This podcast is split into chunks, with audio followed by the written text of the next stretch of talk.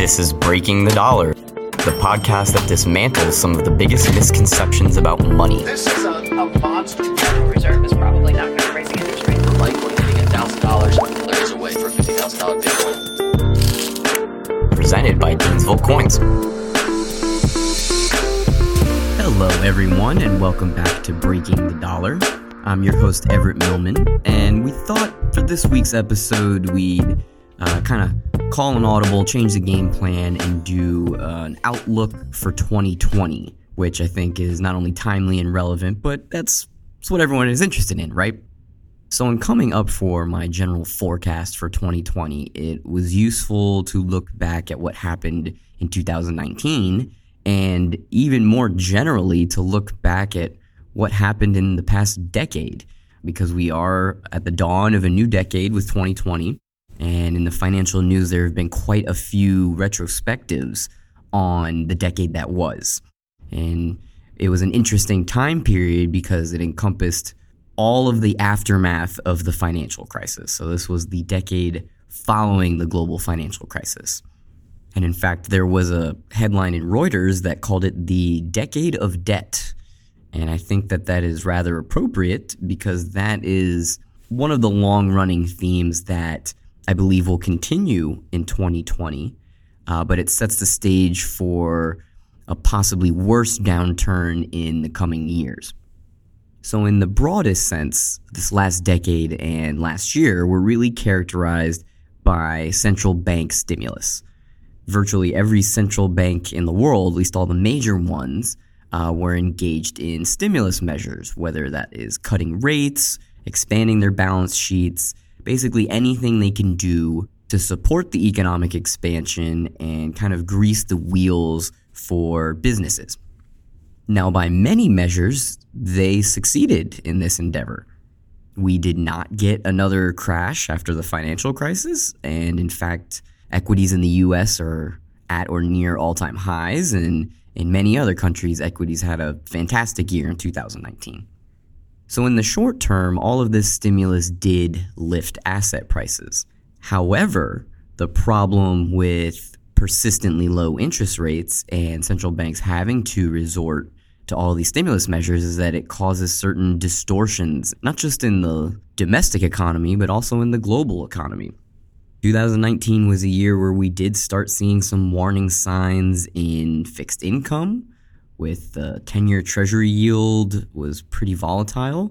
We also saw some red flags in the money markets, which is like overnight lending used by banks and corporations. Um, that was the whole problem with the repo market in the US. And it's important to keep in mind that that whole repo intervention by the New York Fed is still going on. It's been going on since September. And this is another example of this type of stimulus measure being used by a central bank. The other major warning sign is in the credit markets. There's an old saying that money chases yield wherever it can find it, which is that's largely true. That's a pretty good axiom in investing and in the financial markets. And right now, we've seen investors increasingly piling into riskier and riskier debt in search of greater yields. Now, traditionally, this means the junk bond market.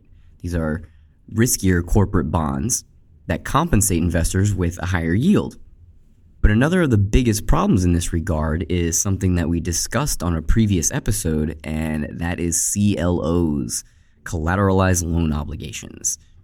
As a quick refresher, these are packages of debt, and they've been packaged together in order to make them more attractive to investors, to sort of get them off the shelves, so to speak.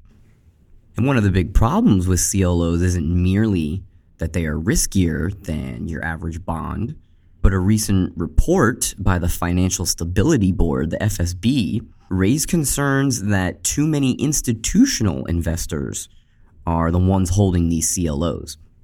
By that, we mean big banks, hedge funds, and perhaps even central banks. Now, all of that is sort of a detour to say that there are some warning signs that we are late in the economic cycle. And I know that this is a point that I have made several times throughout the year. And it's sort of one of those things that you, you can't call it until it happens, but these are the red flags. These are the early indicators that we are nearing the end. And essentially, that is what I expect for 2020. Uh, I believe it will be the beginning of the next cyclical shift for global markets. And what that means is essentially everything that has happened over the past decade, it's really all moved in one direction where the stock markets have done fantastic. And almost every other asset class has been pretty quiet. If indeed we are approaching that cyclical shift, what you would expect to see is those trends to go in reverse. Now, what's interesting is that even though we may be in the early stages of that cyclical shift, 2020 could see a replay of 2019 in that what was good for the equity markets is also good for gold and the precious metals. In this regard, the main factor is how low interest rates are. In general, it's good for stocks because it allows companies easier access to credit, and in many cases, that is used to buy back their own shares of stock, thus raising their stock price. On the other hand, in terms of gold, low interest rates make gold relatively more attractive than other safe haven assets because it doesn't matter that gold offers no yield if interest rates are so low that virtually all other forms of debt also offer zero or in many cases now negative yield.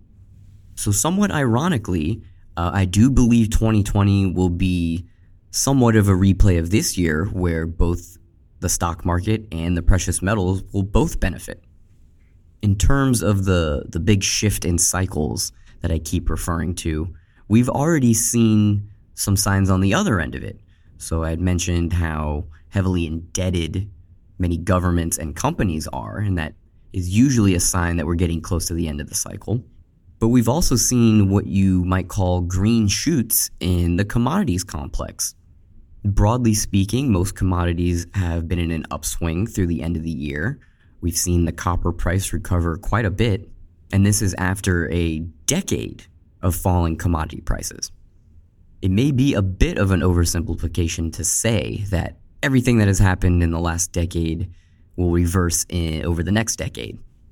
But I think that still captures the general outlook.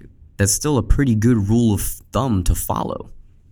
If you look at the past decade from 2010 through the end of this year, it was the first decade since 1850 where we had zero recessions in the United States over that decade. That's a pretty incredible anomaly. And as I said, it may be an oversimplification to use that as a reason for markets beginning to enter a downswing. I don't expect it to happen in 2020, but nonetheless, if you spread out that time horizon and you look over the next decade of the entire 2020s, that's the kind of outlook that the past decade has set us up for. I would expect the same to be true for the gold and silver mining industry. Since about 2011, the miners have been one of the worst performing sectors in all of the markets. They have really struggled even more so than the underlying prices of gold and silver. Finally, 2019 was a pretty good year for the miners. Both the majors and the junior miners offered double digit positive returns. We saw a lot of renewed merger and acquisition activity in the mining industry. And so, all of this, I believe, points to a pretty good 2020 for the miners, and especially going forward. The mining sector is really poised to benefit from the higher precious metal prices that we saw in 2019, and I believe we will continue to see going forward. And one final thing that I've already been seeing people talk a lot about for 2020 is this idea of a melt up for the stock market. And indeed, that is essentially what we saw uh, in December of this year. It was sort of a late oncome of the Santa Claus rally that we spoke about a few episodes ago. But it's very telling that almost uniformly everyone is using this phrase melt up.